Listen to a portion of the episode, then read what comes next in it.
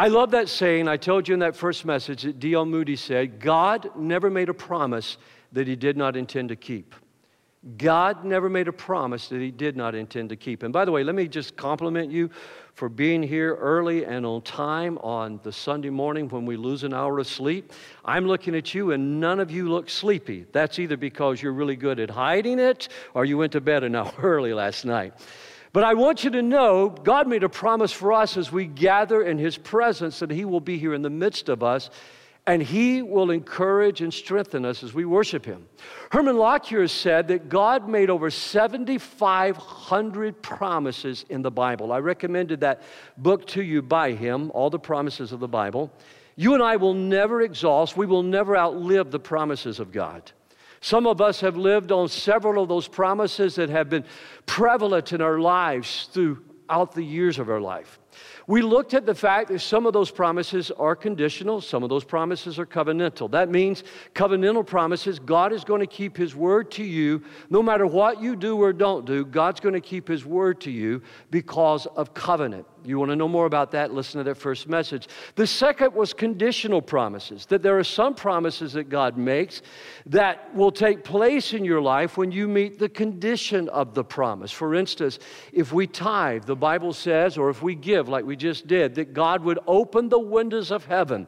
I was recently studying because I'm preparing for a series later in the year on the book of Malachi in our midweek services.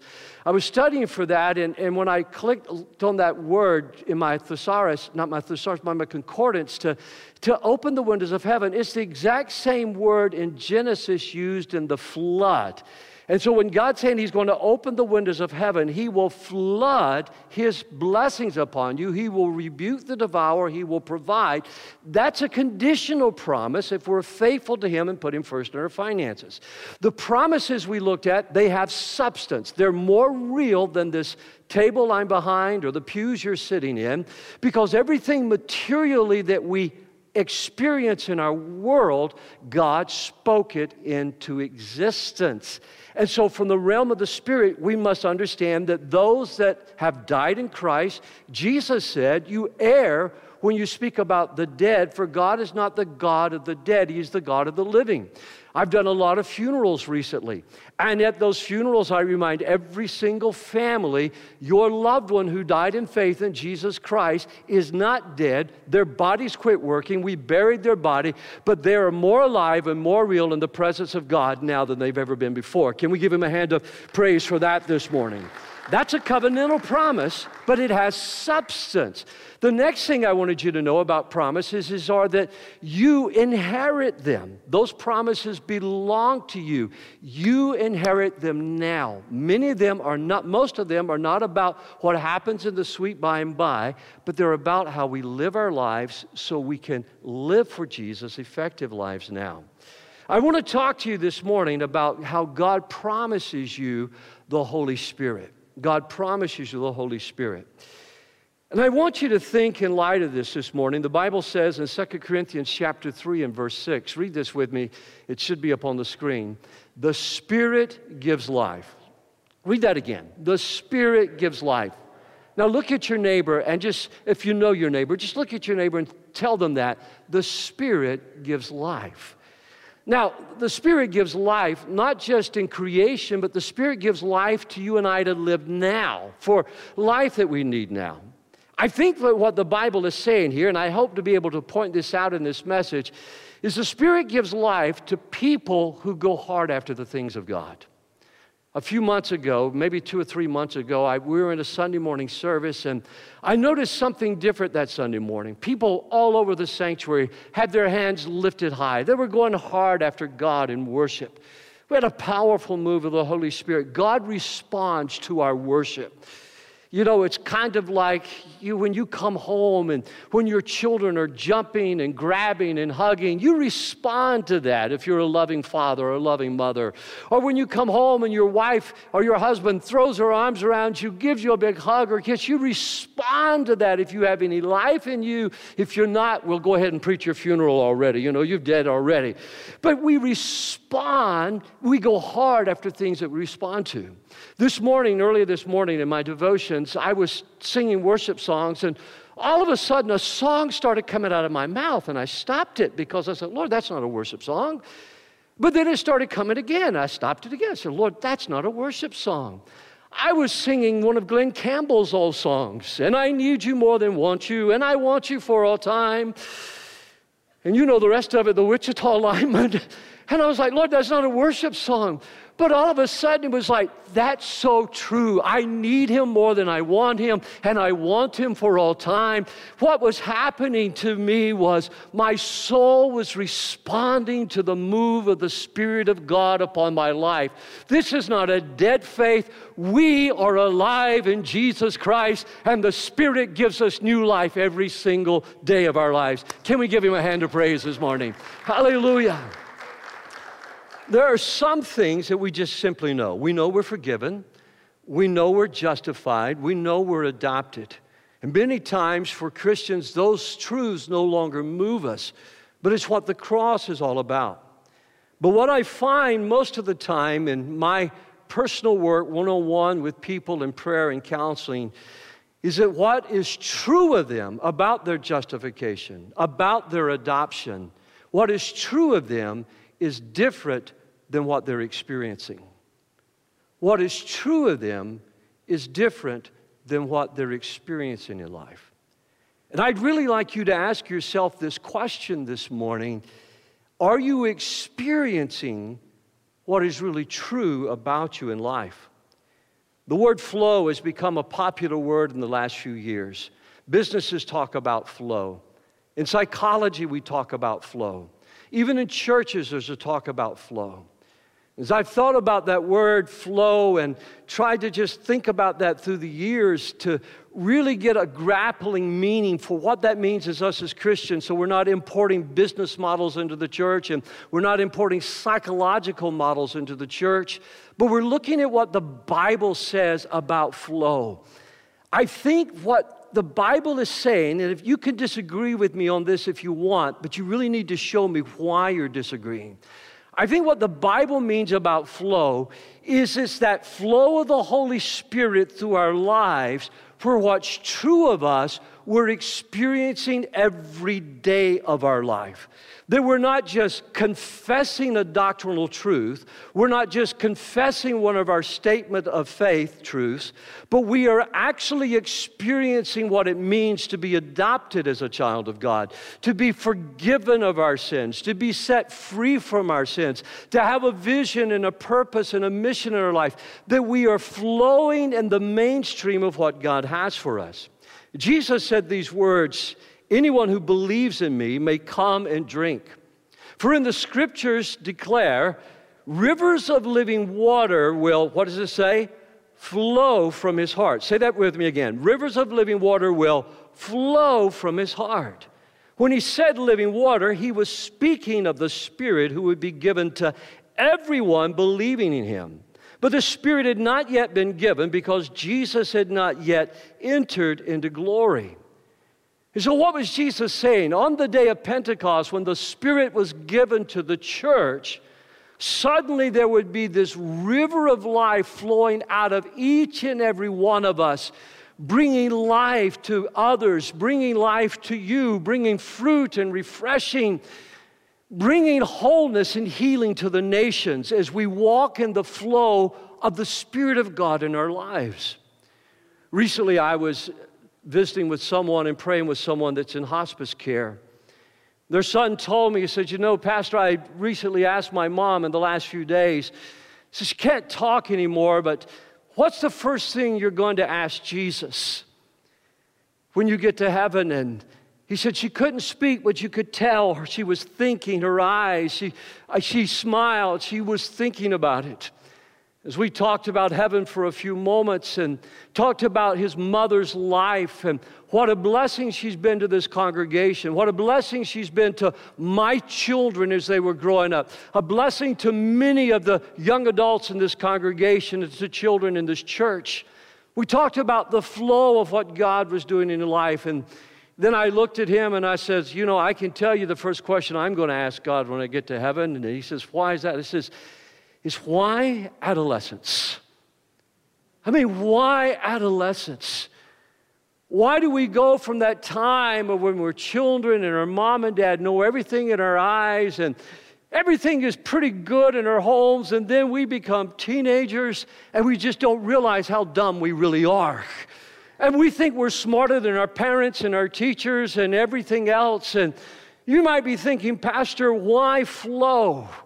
Well, why does this, what does this have to do with flow? Well, I'll tell you why. Because as a young pastor, I went to my parents one day, took Becky with me, and I said, You know, I could be such a hard hit. I was so bitter about being crippled. I was so bitter about the things going on in my life. And Said, I just want to go and apologize to my mom and dad. So we called my mom and dad. We had dinner. We went back, and I said, Let's go back to your bedroom. I, you know, that's where we had all of our talks. If you ever got called to the bedroom, you knew you was either going to get blessed or blessed out one. Do you, do you, know what I'm saying? One of the two things was going to happen. And so they have a nice sitting area that leads out onto their screen porch. And so we, we were sitting there on, I, Becky and I were sitting on the sofa. Mom and dad were sitting in two chair, easy chairs they have there. And, and I said, I just want to apologize and went through the whole deal. And all of a sudden, my dad just started smiling. And he said, Son, we expected that when you were born. We knew that one day you would be an idiot like we were. I mean, what my dad was telling me I didn't love you any less when you were a teenager than I loved you when you were seven years old. I didn't love you any less. My flow of my love, my flow of my commitment, my flow of my care to you, my flow of your being my son wasn't any less when you were 15, 16, 17. It wasn't any less than it was when you were six and seven years old. And tears formed in his eyes, and suddenly I learned something more from my dad than just in that moment. But I realized then what the Father in heaven was telling me through my dad. And if you didn't have a good dad, maybe this is hard for you to relate to. But what the Father was telling me through my dad that day is whether you're good or whether you're bad, my love, my covenantal promise does not change. You are my son. You are my daughter. That's called living in the flow. Can we give him another hand of praise for that this morning? You see, the key, number one, is recognizing that the promise of the Holy Spirit, He is always present with me. He's always present with me. I miss my dad. I miss being able to call him most evenings like I did. He was a constant in my life. He was a constant to be able to call and, to call and talk to. And now my sons call me and I have those conversations with them, go home and have my conversations with Ben and Amy, and we talk, and there's this constant that I realize the roles have changed in our life. Sometimes my sons will call to tell me good things that are happening, to ask me to pray with them, or to ask me their, my advice on something. And I realize that what I'm experiencing now is what my dad was experiencing with me, even as a young pastor and a father. It's what Jesus said in John 14, verse 16, if you'll read along with me. I will ask the Father, He will give you another comforter. And I'm reading from the Amplified Version because I really want you to get this word. That word comforter is not like what's on your bed, but the amplification of that in Greek is counselor, helper, intercessor, advocate, strengthener, and standby. Now, look at this pastor right here in the eye. I want to say two things. I love you. I really love you. My question is are you experiencing this, or is this a truth that you just know? Because there's a big difference between knowing it and experiencing it. God is your counselor, your helper, your intercessor, your advocate, your strengthener, and your standby, that he may remain with you forever. The Spirit of truth, whom the world cannot receive, the world can't welcome, the world can't take it to heart because it does not see him or know or recognize him, but you know and recognize him. For the Holy Spirit, he lives with you constantly and will be with you, and I will not leave you as orphans. Do you get that? You are not orphaned this morning. Circle that word in your outline. I talked to my father in law, who was an orphan, many times about what it meant to be an orphan. I have recordings where he let me record him talking to me about what it meant to be an orphan, to want a father, to want a mother, to want a home to belong to, what it felt like not to have a home, how he wished he'd had a dad to model for him how to be a dad, how he wished that he'd had a, someone to model for him to how to have a marriage. Brothers and sisters, this morning, God has not left us as orphans orphans. We are loved, we are adopted, and there is a flow in this family that we get to live in because of the promised presence of the Holy Spirit living inside of every one of us who name the name of Jesus Christ. Hallelujah! You're not an orphan. Secondly, the Holy Spirit helps me to know God better. The Holy Spirit helps me to know God better. In John chapter 14 and verse 26, the Holy Spirit, He will teach you everything. God is teaching you. Now, look at me. The Holy Spirit is teaching you through this message this morning. The Holy Spirit is helping you understand through this message. I'm not the Holy Spirit, but I believe that He's led me to prepare and write this message. I believe that He's not only led me prepared, but it's, it's, it's faithful to His Word. Now, you have to be good Bible students and go home and go, well, we trust Pastor and we believe Pastor, but let's just be sure. Let's trust but verify, okay? Let's trust but verify. That's what mature Christians do. So the Holy Spirit will teach you everything, will remind you everything I told you. He will guide you into all truth, and He will tell you about the future. God has led you this morning in prayer, as Pastor Corey led us in prayer. God has, recognized, has led you this morning in confession as Pastor Corey asks you to bow your heads and ask the Holy Spirit to search your heart and bring anything that maybe you needed to confess to the Lord and give that to Him. God has led you in worship this morning as we've sang to Him and we've been reminded of His promises and His presence. God has led you in a lifestyle of generosity as you have been faithful to obey and tithes and offerings into given mission. And now God is leading you into a closer relationship with Him by helping you to know Him better through the Word. I love my precious wife. I love her with all my heart. I'm still learning things about her. Sometimes we get home and we sit in the car because we don't want to interrupt the flow of the conversation, and we finish the conversation in the driveway.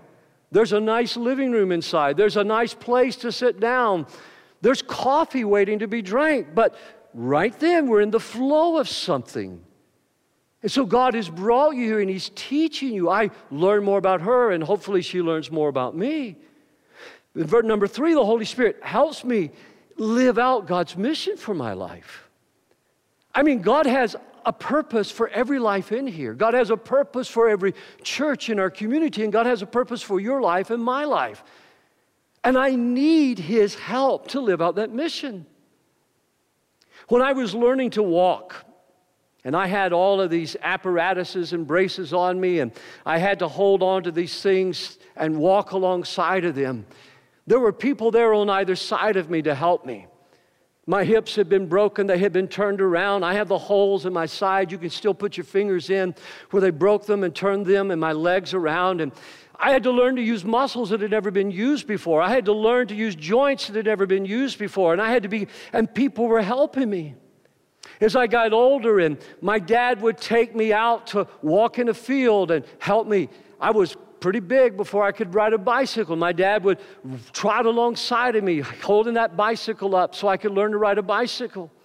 As I got stronger, my dad would take me, he called it trotting, we call it jogging now, but he would take me trotting through the pecans orchards and, and I'd get exhausted. We'd stop and we'd rest and Daddy would run with a quart jar of water. We didn't have Contigo bottles and things like that in those days. And he said, Here, have a drink of water. And he'd put the mason lid back on, and then we'd trot some more through the pecan orchard. My dad was teaching me, he was helping me get ready and get strong. Oftentimes, I couldn't keep up with my dad, and I'd watch him. And dad would slow down, he'd let me catch up. The thing he didn't do was pick me up and carry me because I had to get strong. I had to learn. I couldn't keep up with dad, and at times that really bothered me, and I wanted to, I wanted to be more like him. And then in school, I checked out a book on Teddy Roosevelt, and I found out that our President Roosevelt was crippled, and well, not crippled, but very weak and very sick and asthmatic, and what he did. And so I, I, I began to, to, to try to exercise like he did and get stronger. And the reason I'm telling you this is because I did not understand, listen, I did not understand flow and I didn't understand the Holy Spirit, even though I grew up in a, in a wildly Pentecostal church. I did not understand flow and living in the Spirit. I thought it was all about me doing my best to go after the things of God. I thought it was me about working hard, trying hard, exerting physical effort to go after God.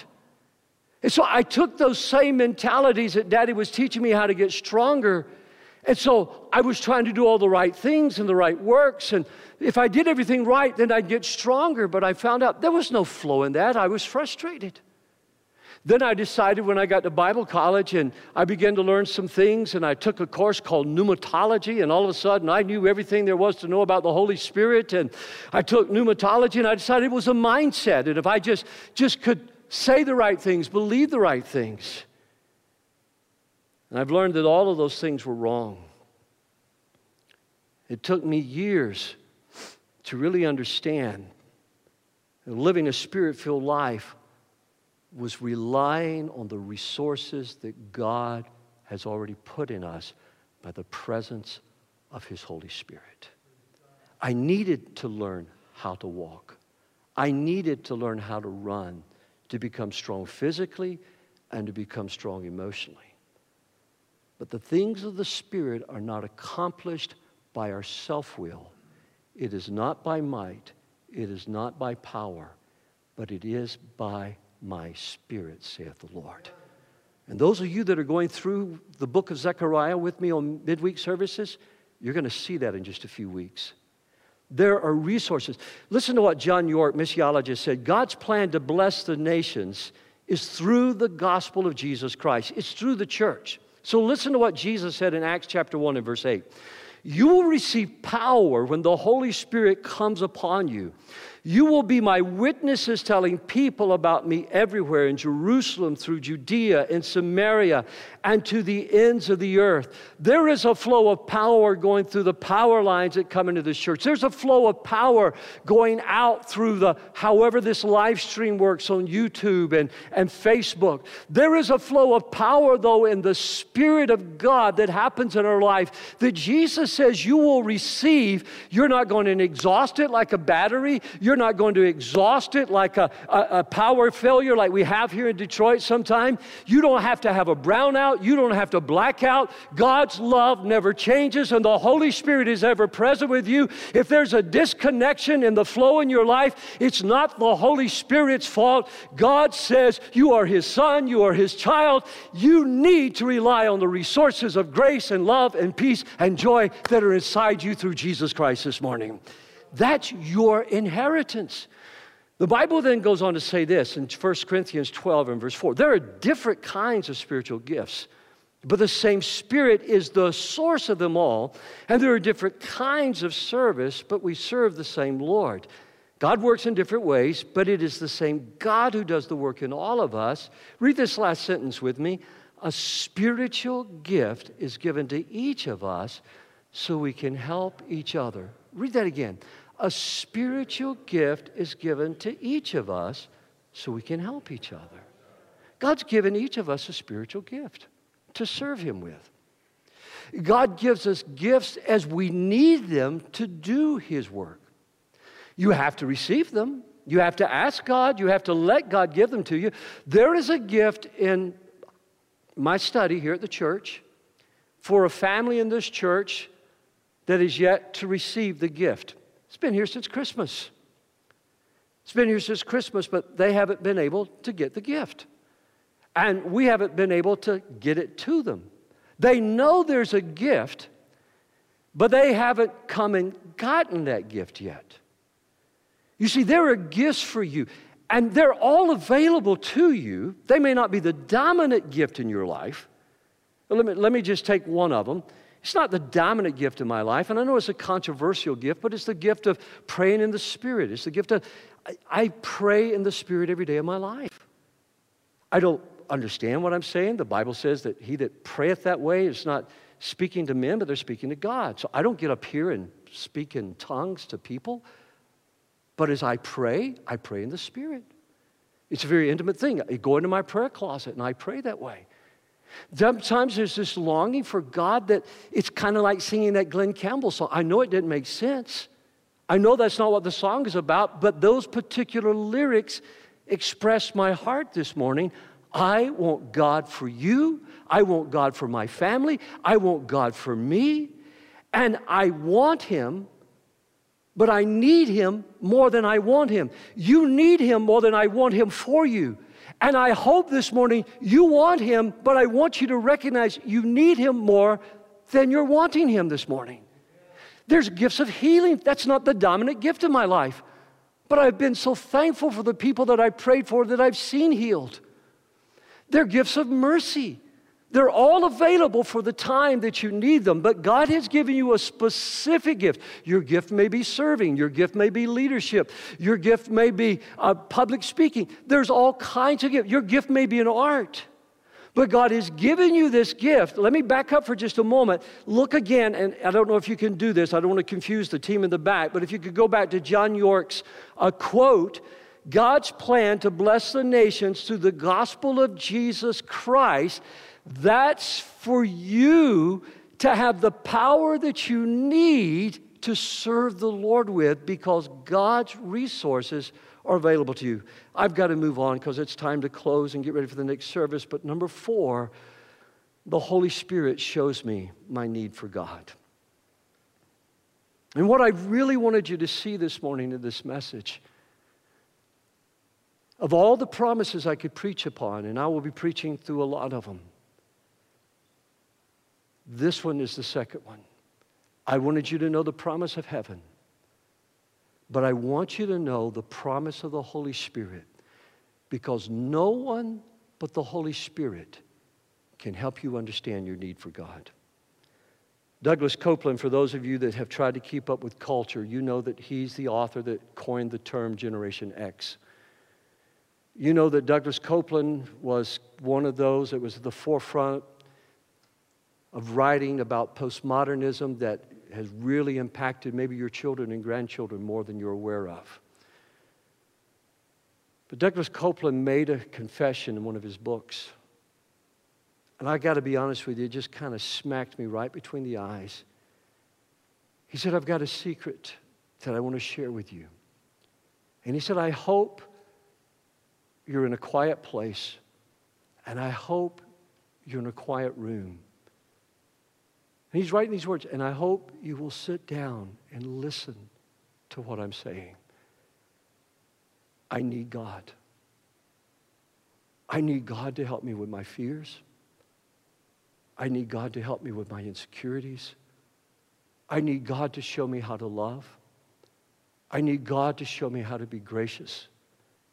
I need God to show me how to forgive. I need God to show me how to serve. I need God to show me how to live. when I read that honest confession from someone that had not been a friend,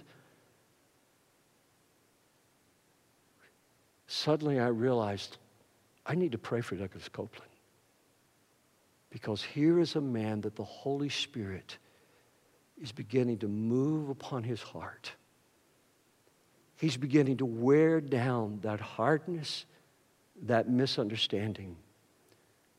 Becky and I have been watching with fascination a new series that Will Smith has on the National Geographic Channel as they explore unseen parts of the world. Watching as water falls, as they slow down the speed of the water falling and show you how the water has eroded rocks and carved canyons. It's just fascinating photography and narration by scientists and geologists and others that know all about this stuff. They showed one waterfall that years ago I climbed. Iguazu Falls. I was taking three teams to Paraguay to plant three different churches, to put in clinics, and, and I'd flown down there, and it was a difficult trip for me because Paraguay is not a modern country. Places we were going were not a modern country, and I had to carry a lot of extra stuff for me to be able to, to be back in those parts of the nation and the Chaco that I was in. So, about three or four days before we came home, the missionary says, I want you to see one of the wonders of the world, one of the seven natural wonders of the world. I want you to see Iguazu Falls. I'd bought a big guy that I had mentored with me from Georgia, and we went and we went out on the boardwalk and we looked at all the falls, and this is where the movie, The Mission, was made. And then the Guarani Indian that was going to be the pastor of one of the churches that we were planting he said to Phil, the missionary, Phil's in heaven now, but he said to Phil, he says, let's take Pastor to the top of the waterfall. As Guarani Indian, he could do that. And I said, no. I said, I, I can't do that. He goes, oh, no, you got to climb it. I, I said, I can't. I'm not physically able to do that. I've never done anything since more rugged than what I did that day. My friend, this big football player, Jock, he wouldn't do it. The Guarani Indian looked at me. He says, Pastor, we'll take you up the falls. I said, You can't do that. He goes, We take it. The Guarani Indians are short. So we climbed these slippery rocks, high water thundering all around us, the spray incredible wildlife and parrots. We'd get to places, and that little Indian would climb right up those rocks, and then he'd lay on his belly over the rock, and he'd reach over and he'd grab my hands. So strong.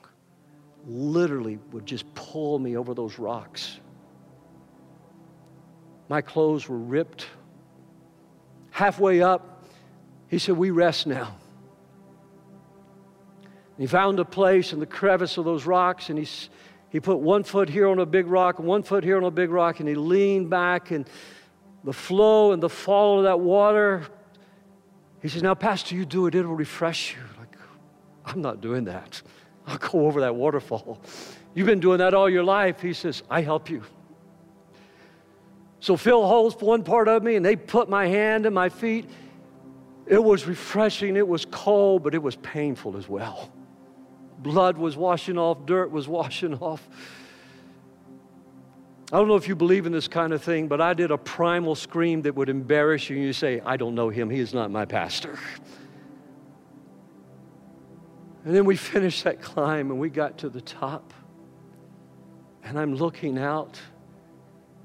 He goes, I told you it worth it. It wasn't the view from the top. It was the journey up. It was the knowledge that I needed. You see, the Spirit will come and show the people of the world the truth about sin and God's justice and the judgment. Look at that again. The Spirit will come and show the people of this world the truth about sin and God's justice and the judgment. How's God going to do that? He's going to do that through you. He's going to do that as you go back home, Noah. Anna, as you go back home and you're getting ready to get married, he's going to do that through you and your fiance that I can't remember his name right now, but good looking dude. He's going to do that through you. Not that you're going to convict people, not that you're going to condemn people, but you're going to help people. You're going to answer their questions. You're going to walk with them. You're going to pull them up at times. You're going to lift them up to God in prayer. You're going to intercede for them. And the Holy Spirit may at times, and you won't even understand it, you'll go, it's a groan, it's a moan. I didn't understand what I was praying, Pastor, but I was praying for Bill or Sally or Mary, and suddenly I didn't understand. That's your soul crying out for them, your need for God Because I don't want you just to know the truth about who you are. I want you to flow in the truth of who you are. And if God can use me, God will use you. Because God never made a promise he did not intend to keep. Would you stand with me this morning and let me pray for you? Jesus, we are in your presence this morning. And I want so desperately for all of us, Lord, to live in that flow. God, it may take time, but that flow, Lord, where it's not a mindset, it's not, we're, we're not trying in the work of, of our self will to be the right kind of Christian, but we're just simply relying, you live within us. There's grace, there's peace, there's forgiveness, there's power, there's hope. There's 7,500 promises for us to live upon. And so I'm asking you now in the name of Jesus for a fresh infilling of the Holy Spirit. Every eye closed, no one looking around, but would you just lift your hands up to the Lord? Would you just make an altar right there where you're standing and say, Lord, Fill me with your spirit. Fill me with your love. Fill me with your grace. Fill me with your power. Come on, lift your hands. Don't just stand there, but lift them up and say, Lord, I want you. Lord, fill me afresh and anew. I want to live in the flow of what you're doing today. So, right now, if, if you need the ability to forgive, would you ask Him, say, Lord, help me forgive? If you need hope, just say, Lord, help me to live again with hope. Hope is based on the character and the promises and the goodness of God. If you need healing this morning, just say, Lord, I'm asking you to heal me. He doesn't love you anymore, whether you're good or whether you're bad. He loves you. He doesn't love you anymore whether you're strong or whether you're weak. He just loves you. He's your Father. And now, would you just pray one more prayer? Say, Holy Spirit, would you flow through me so that others will see their need for God in Jesus Christ this week? And if you're not a follower of Jesus, would you pray this prayer with me? Say, Heavenly Father, I need you more than I want you. And right now, what I'm experiencing inside says, I want you for all time. So please forgive my sins. And I invite you into my heart. For it's in the name of Jesus Christ I pray. Amen and amen. Now may the Lord bless you. May the Lord make his face shine upon you. May you feel God's smile and favor in everything you do. And may you live and flow in the Holy Spirit this week. And it's in Jesus' name I pray that over you. Amen and amen. God bless you. You're dismissed this morning.